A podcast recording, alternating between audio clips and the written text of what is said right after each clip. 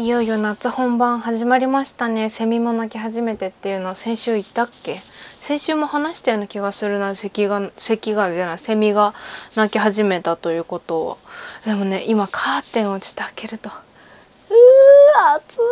すね外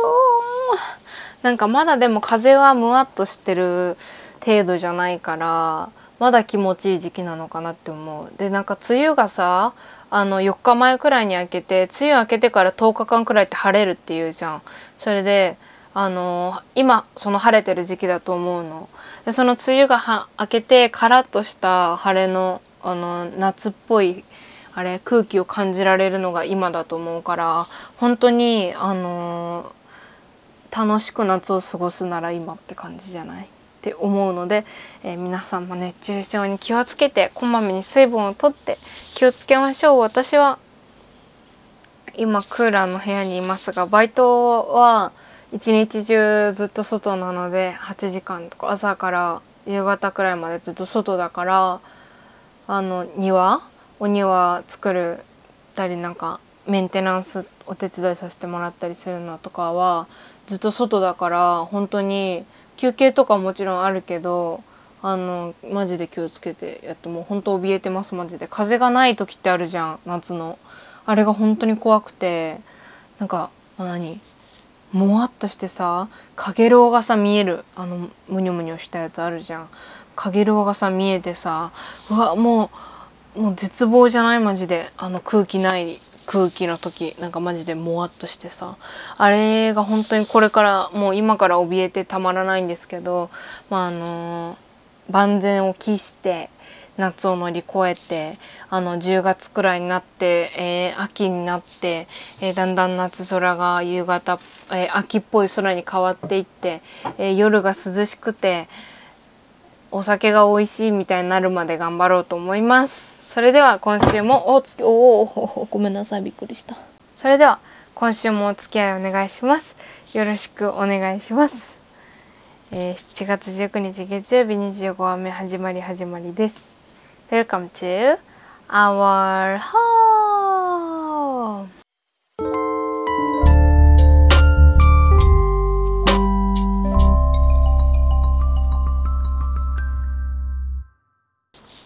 はいということで、えー、記念すべき25回目なんか節目のいい感じなんですけれども。なんかね再生回数がねあのね682回になってねあのなんかだんだん平均で再生される回数が1週間でこう13回とかになってすごく嬉しいなという思いでいっぱいでございましてですね。今週もまああのあ、今週もありがとうございます。聞いてくれてる人、ヤッホーヤッホー。工藤和子です。あ、説明するね。えっと、このラジオは、え聞いた時からあなたも私たちの身内にしてしまうをテーマにしたラジオ番組です。だから身内ラジオって言います。えということでね今週のトピックなんだけどまあ今日朝起きてツイッター見ててあのまあちょっととんでもないニュースがあの入ってきました。それはですね前えっとね前に紹介した「チェーンソーマン」っていう漫画が今あの大人気のえっといつから今年中にアニメがやると思うんだけどあのプロモーションも公開されてめちゃめちゃかっこいいあのマッパっていうアニメの制作会社が作ってる超かっこいいアニメが始まるえー、絶賛連載中の、まあ、今ちょっと遅いのかな分かんないけど「チェーンソーマンが」えー、のを書いてらっしゃる藤本つ樹先生があのー、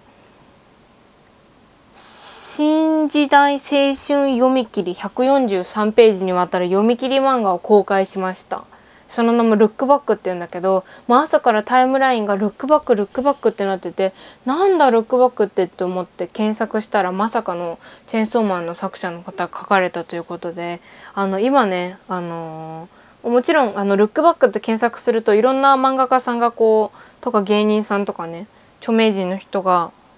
おすすめしてリンクを貼ってくれたりしてるからそっからでも読めるんだけどあのジャンププラスっていうなんかあの紙面に載ってないんだけど電子版のジャンププラスのなんかこう有名な作家さんがこう新しく漫画を描いてたり1話ずつ更新されたりするあのアプリがあるんだけど公式の。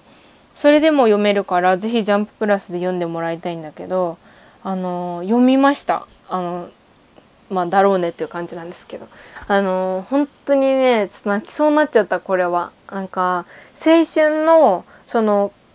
まあお話と言われればそうなんだけどあのまあ、女の子の話でねその学級新聞に絵が上手だから4コマ漫画が毎月こう上がってるあ毎月毎週上がってるあの女の子でこう絵が褒められていくんだけどちょっとライバルが現れてどうこうみたいな話でまあなんかこれはあらすじをどうこう言うよりも本当に読んでもらってその雰囲気とか切なさを味わってもらってた方が早いと思うのね。だから私の口から言うことはマジ何もなくて感想しかないんだけどもうこの漫画は本当にねあの私本当にこの藤本さつき先生の絵が本当に好きでなんかあの人物のこう顔の感じとか人の顔の歪みとか人相とかも好きだしこう小回りみたいなのも好きだし線の感じとかもすごく好きであ本当に見たことない人は是非見てみてほしいなと思うんですけどあのまああの読んでから、まあ、ネタバレはしないんだけどあのちょっと一連の事件その私はね私の解釈なんだけどこれはあの京アニの事件あったでしょ？あれと少し紐づくものが私の中であってなんか藤本先生のあのこれはまさか実体験なのではないかっていうくらいすごくリアルに描かれていてまあその事件がフォーカスされるわけではないんだけどね。なんかそこともしかしてその知り合いの方にいらっしゃったのかなっていうくらいその切なさがずんとくるというか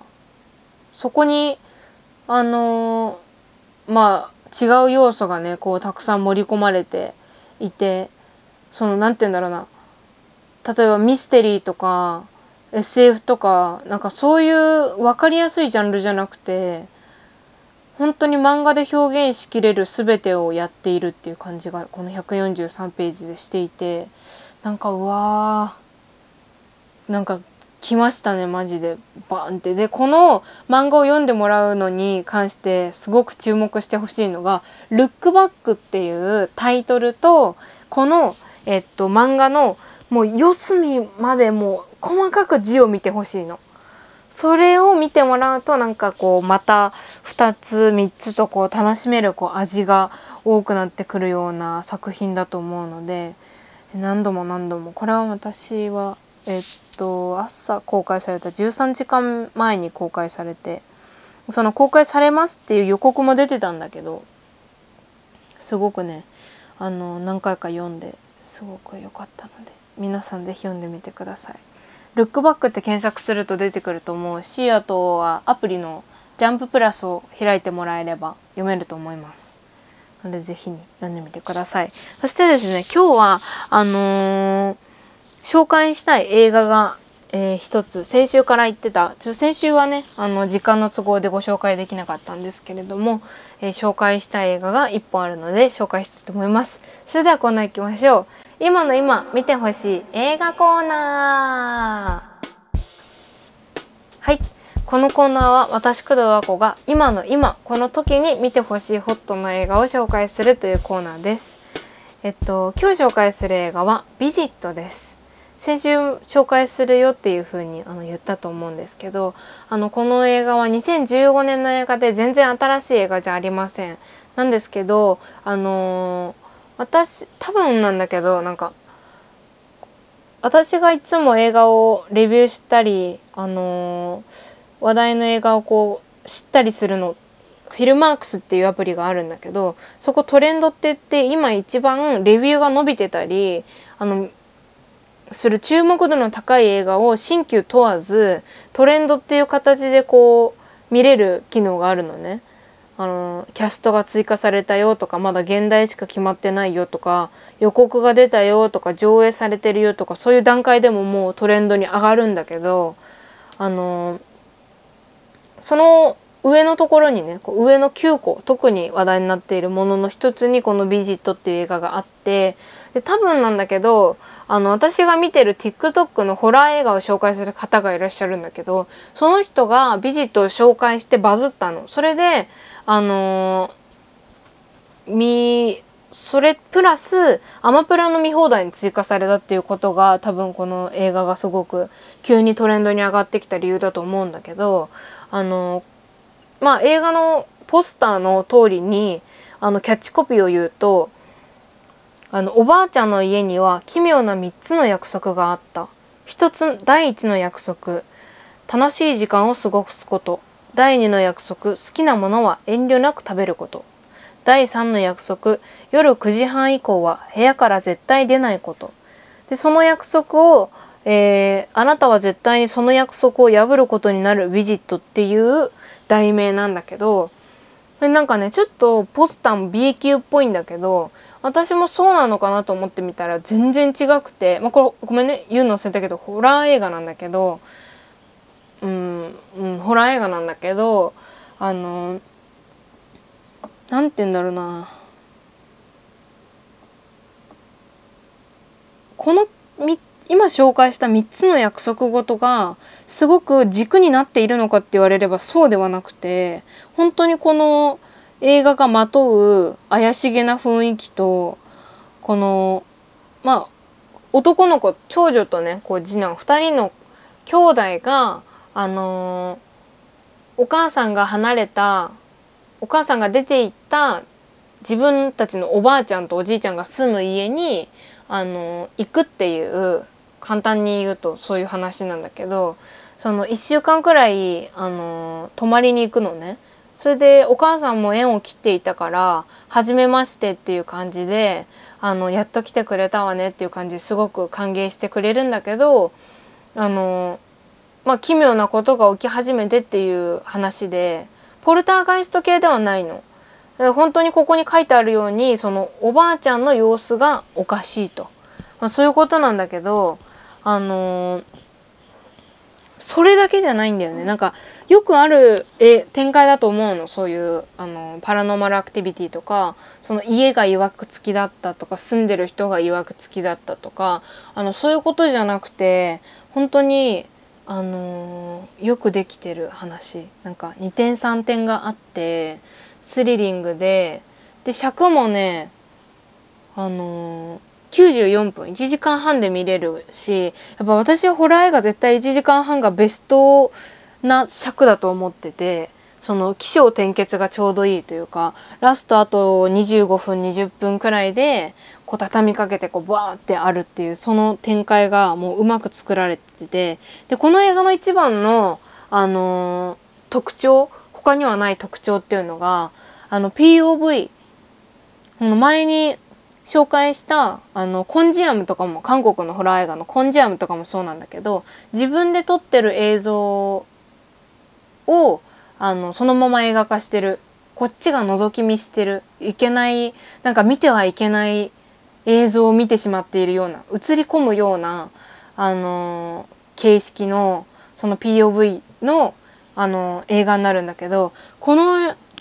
主人公の女の子が映画監督を目指しててあの常にビデオカメラを持ち歩いてて2台あるんだけど弟とね。で弟に演技させたりとかおばあちゃんにインタビューしたりとかそう自分なりにそのあ初めて会うおじいちゃんおばあちゃんの家で新しい映画を作ろうとするためにこういっぱいねビデオを持ってくわけよ。容量たくさんにして。本当に容量たくさんにして持ってくんだけどあの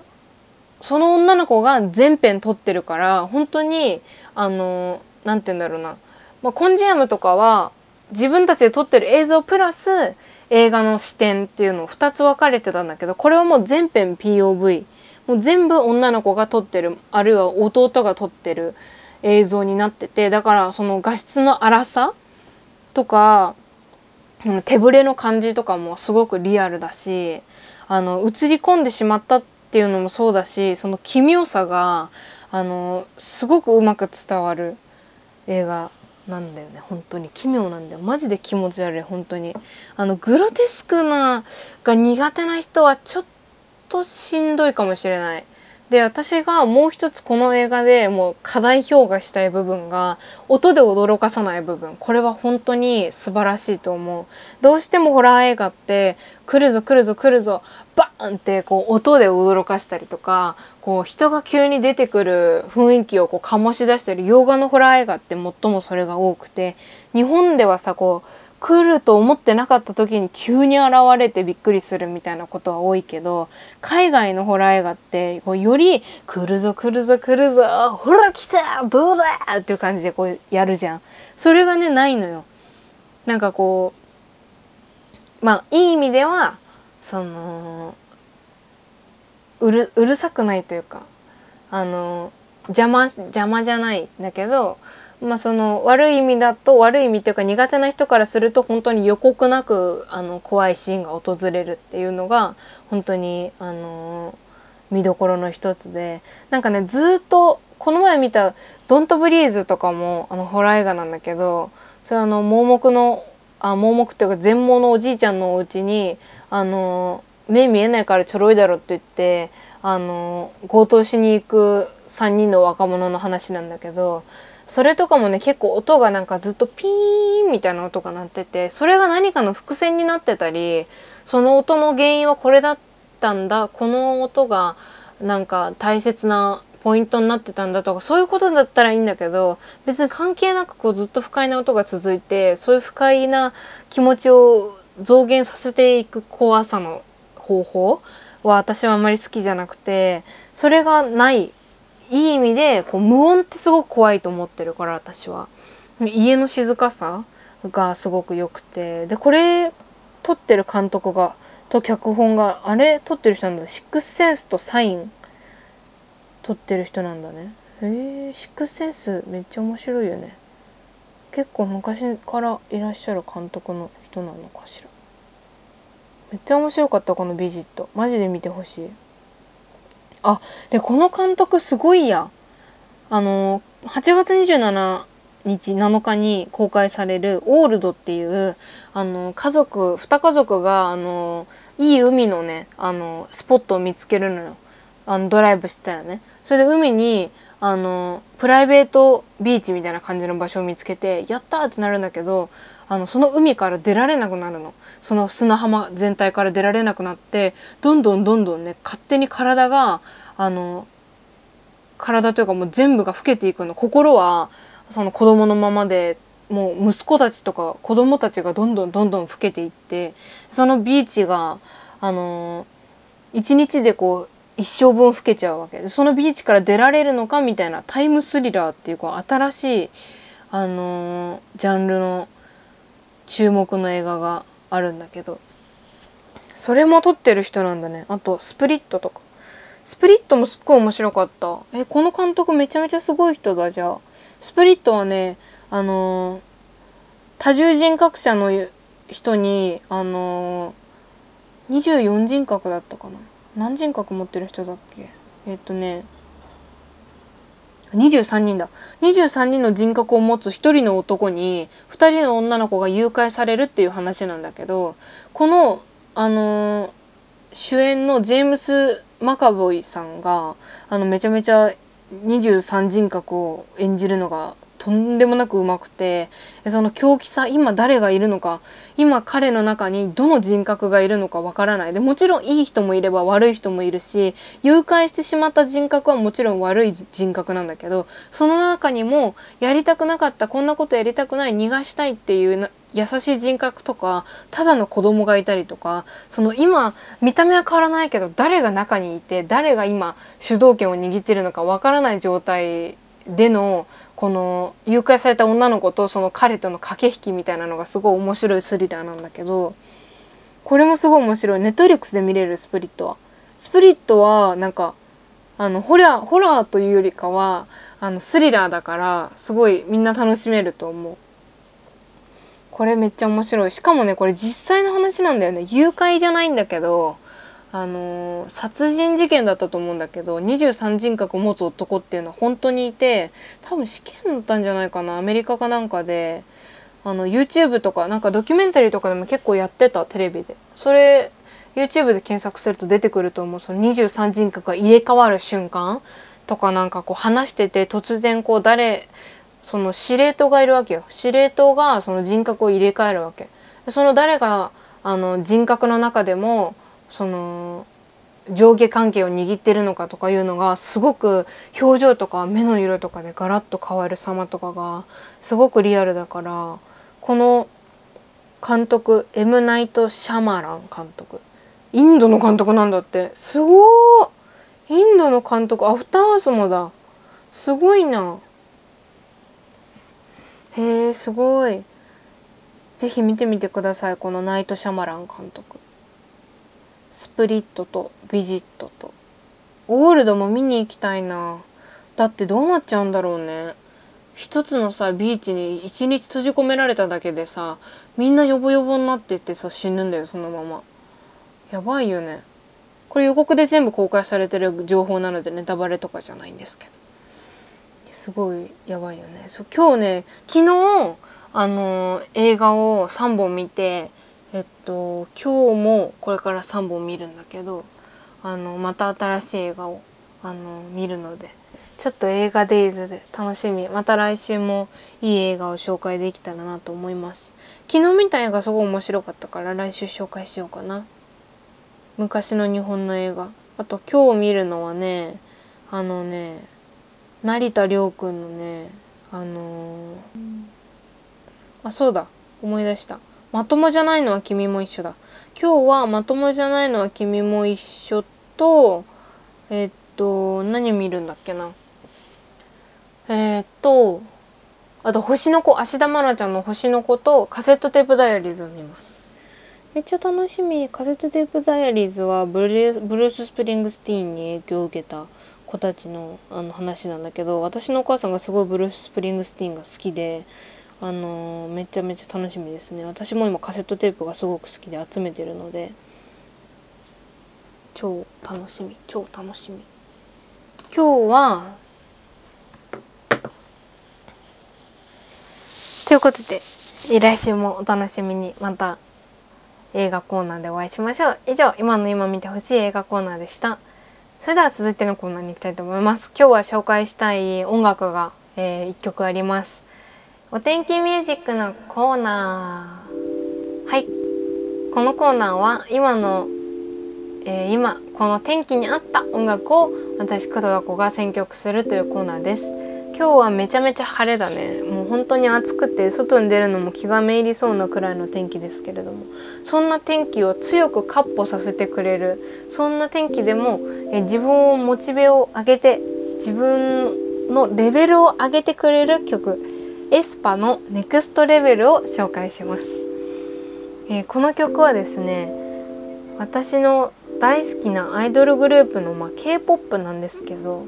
あのエスパっていうあの AESPA って書くんですけど4人組の女の子グループがいて、えー、その子たちの、えー、3曲目のシングル曲になりますね。まだ円盤は出てなくてアルバムが出たらもう即購入したいと思ってるんだけどまあそのスタイルとかそのラップのスキル、まあ、ラップものポジションの子もいるんだけど歌のスキルビジュアルキャラクター全ていいんですね。なんかこう若手有望株で今大注目のグループなんだけどエスパは。その中でもネクストレベルはもう何？めちゃめちゃ再生回数多分いってると思うんだけどネクストレベル。そうもうね2ヶ月前の公開にもかかわらず1.2億回再生されてるのね。えもうご存知の方もいらっしゃるかもしれないんだけどこの曲であのー、多分4回くらい曲がなんか違う曲聴いてるのかなっていう部分があるくらいこう転調ってていうか何？曲が変わるんですよとにかく。違う曲になってでそのあのー変わりようがテンションが上がるっていうかそう異例異例っていうか異様なんですよその変わりようがすごすぎて。それもぜひ聴きどころだし、あのー、この曲の、あのー、サビの部分その特徴的な振り付けがあるんだけど手をこう90度に曲げる振り付けがあるんだけどそこの部分のトラックがあの Next Level っていうワイルドスピードのあのー、サウンドトラックの曲から SM のこの SM エンターテインメントっていうんだけど SM エンターテインメントが買い取ってえー、 aespa のための曲に書き換えた曲になるんだけどだからサンプリングとかではなくてもうあの買い取り。すごいよね。もうそのトラックに見こん見惚れてというかその見ほ見見込んで編曲して出したみたいな感じの曲でだから YSP 知ってる人なら聞いたことあるっていうかことかもしれない。私は YSP 見たことないから分かんないんだけどすごく良くてでこれプラスこの曲がおいいぞって思った人はさらにもう一歩踏み込んで聴いてほしい曲がございましてそれがえっとサウンドクラウドっていうあのー、アプリがあるんですよ音楽。をアップロードするアプリがありましてそれで聴けるあのコールドっていう人なのかなこの人のえっと、ネクストレベルって検索すれば出てくると思うんだけど、それのなんか、何これ ?R&B っていうの何て言えばいいの？なんかアレンジ？全然違うアレンジで、こう、あのー、編曲してある、あの、バージョンの曲が、カバーされてる曲があるんだけど、それがもうとんでもなく良くて、このネクストレベルがいいなと思った人は、あの、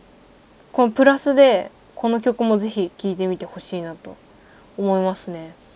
コールドさんの、まあ、ネクストレベルって検索すれば出てくると思う。サウンドクラウドっていうアプリをダウンロードして、えっと、ログインするかアカウント作ったりすると、ネクストレベルこれ聴けるので、あの、ぜひ見て、あの、聞いてみてほしい。この、あの、サウンドクラウドのこのカバーバージョンと、このエスパのオリジナルの方、あと、あの元のその買われる前の YSP のネクストレベルもまだ引き続き聴ける状態ではあるのであのー、その3つ？この3つを楽しめるネクストレベルという楽曲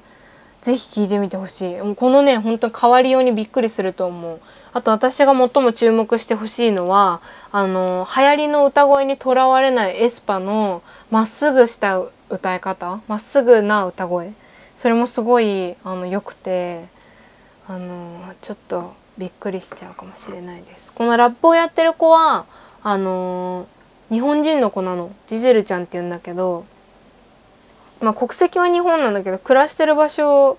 はなんかアメリカか韓国？だから3国カ国語喋れてその3カ国語を混ぜたラップとかも見れるので是非エスパが気になった方は他の動画も見てもらえると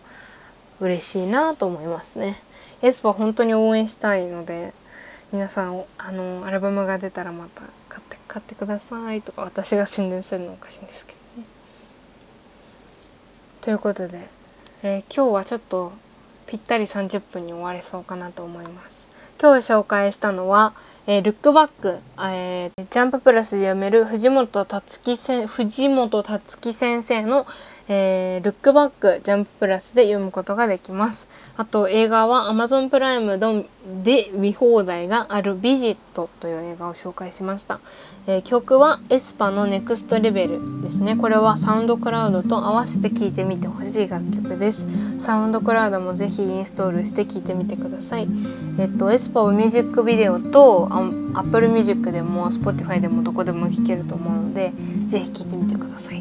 それでは今週のお相手も工藤和子でした、えー、来週もまた月曜日夜9時にお会いしましょう。じゃあ皆さん暑さに気をつけて過ごしてくださいね。バイバーイ。